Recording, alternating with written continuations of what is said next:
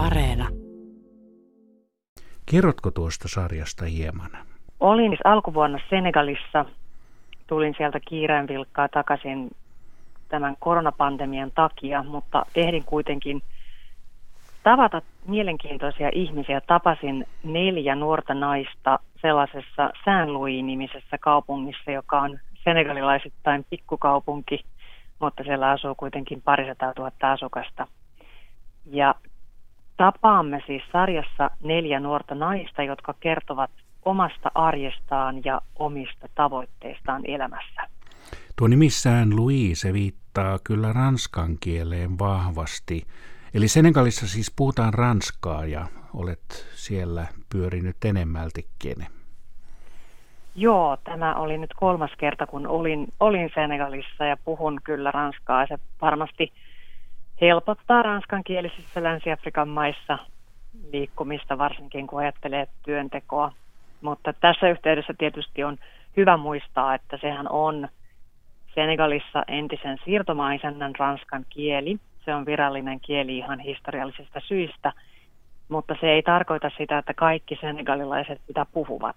Senegalissahan puhutaan monia, monia muita kieliä ja yleiskielenä on Wolof, josta voi varmaan sanoa, toivottavasti en nyt ihan karkeaa virhettä tee, jos sanon, että melkein kaikki senegalilaiset varmasti ymmärtävät Wolofia, mutta kaikki, ihan kaikki eivät ymmärrä ranskaa, joten nyt esimerkiksi kun tuolla matkalla haastattelin ihmisiä, niin joidenkin kanssa jouduin käyttämään tulkkia, koska Wolofia en valitettavasti osaa, ainakaan vielä. Kuinka paljon Wolofia puhutaan suunnilleen?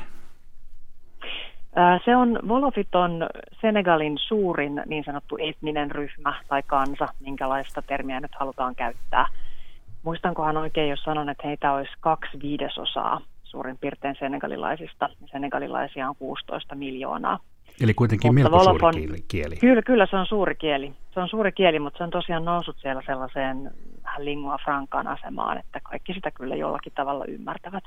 Meillä Yle Radio yhdessä menee kesällä myöskin tämän heinäkuun yhteydessä niin afrikkalainen pieni kielisarja ja siinä esitellään eri eksoottisiakin kieliä. Tosin siinä on myös suahilia ja tällaista bantukieliä, mutta, mutta vielä sitäkään ei tiedetä ihan, että mitä kaikkia kieliä, mutta vilahti siellä Wolofin kielikin suunnitelmissa. No tuosta Senegalista, niin olet käynyt siellä useamminkin Senegalissa kuin ainoastaan nyt tämän sarjan tiimoilta. Joo, mä olen jonkun verran nyt viime vuosina varsinkin käynyt työn puolesta ja muutenkin Länsi-Afrikan maissa ja muun muassa Senegalissa. Ja Senegalhan on kiinnostava maa. Usein on, tulee houkutus sitten vertailla muihin maihin tai Suomeen.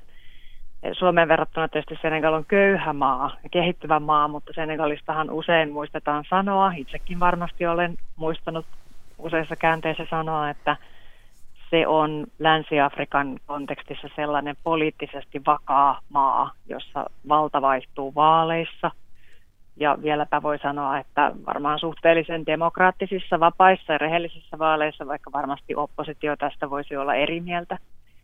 Mutta kuitenkin siinä, ainakin jos ajatellaan semmoista laajempaa Sahelin aluetta, niin Senegal on sellainen maa, jossa tietyt yhteiskunnalliset perusrakenteet toimii ja valtiolla on parempi kontrolli koko alueestaan kuin esimerkiksi näissä Sahelin maissa Senegalista itään, joissa sitten erilaiset aseelliset ryhmät on vallanneet alaa. Senegalissa elämä on monella tavalla ennustettavaa ihmisille ja ihmiset voi luottaa yhteiskunnan toimintaan, vaikka ei se tietenkään ole hyvinvointivaltio siinä mielessä kuin Suomi.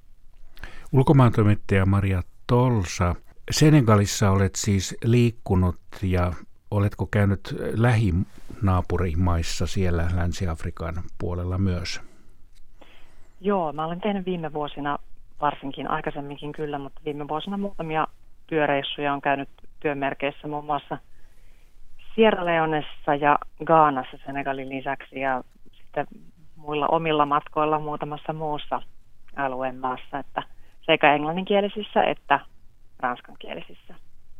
Meillähän ei tuolla ulkomaan toimituksessa sillä tavalla ole virallisesti määriteltyjä seuranta-alueita, paitsi tietysti kirjeenvaihtajilla, mutta ehkä enemmänkin oma kiinnostus sitten määrittelee sitä, että mitä aiheita ja mitä maantieteellisiä alueita kukin seuraa. Ja, ja minulla sitten Afrikka on valikoitunut yhdeksi niistä. Ovatko nuo länsiafrikkalaiset valtiot samantyyppisiä valtioita vai hyvinkin erilaisia maita? Kyllähän ne toki ovat hyvin erilaisia maita. Niillähän on kaikilla, melkein kaikilla on siirtomaahistoria, mutta hyvin erilainen siirtomaahistoria senkin mukaan, että miten ne ovat olleet, minkä maiden siirtomaina ne ovat olleet. Ja sitten tietysti ne ovat kehittyneet omaan suuntaansa, varsinkin itsenäistymisen jälkeen. Se on usein houkuttelee yleistää, mutta siellä paikan päällä huomaa kyllä nopeasti, että yhteiskunnissa on tosi paljon eroa ja yhteiskuntien sisällä on tietenkin sitten ihmisillä tulotasosta ja koulutuksesta riippuen hyvin erilaisia arkitodellisuuksia. Onko Senegal mitenkään turistikohde, käykö siellä paljon ulkomaalaisia? Senegal on varmasti näistä Länsi-Afrikan maista Gambian ohella turistoituneimpia, jos näin voi sanoa, että siellä on varsinkin ranskalaisia turisteja käynyt paljon jo kymmeniä vuosia.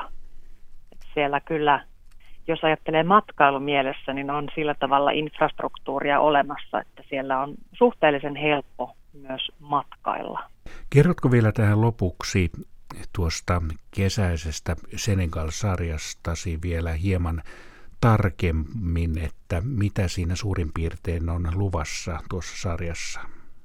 Mielelläni mä avaan tätä siinä mielessä, että mulla oli tässä ajatuksena kertoa nimenomaan näiden nuorten naisten arjesta siten, että sitä ei lähestytä ongelmien kautta, koska tämä on ehkä ollut sitten omassa työssäni ja yleisesti julkisessa keskustelussa usein se tapa, jolla Afrikasta puhutaan. Puhutaan semmoisista isoista megatrendeistä, niin kuin vaikka ilmastonmuutoksesta, väestön kasvusta, siirtolaisuudesta ja sitten ehkä meidän journalistisiin käytäntöihinkin on jollain tavalla vähän sisäänrakennettu se, että näitä asioita lähestytään ongelmien kautta usein. Ja tietenkin niihin liittyy ongelmia. Itsekin olen tehnyt näitä juttuja siirtolaisuudesta, pakolaisuudesta, ilmastonmuutoksesta Afrikan maissa – ja siksi juuri halusin kertoa nyt vähän muuta.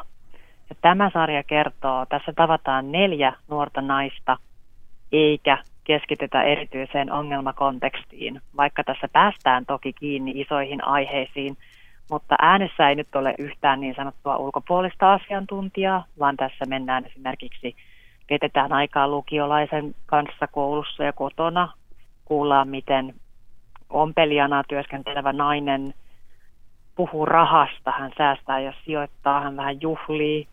Käydään opiskelijakuoron treeneissä ja seurataan sellaista osa-aikatyötä tekevää mallia, joka valmistautuu tosi tärkeään työkeikkaan.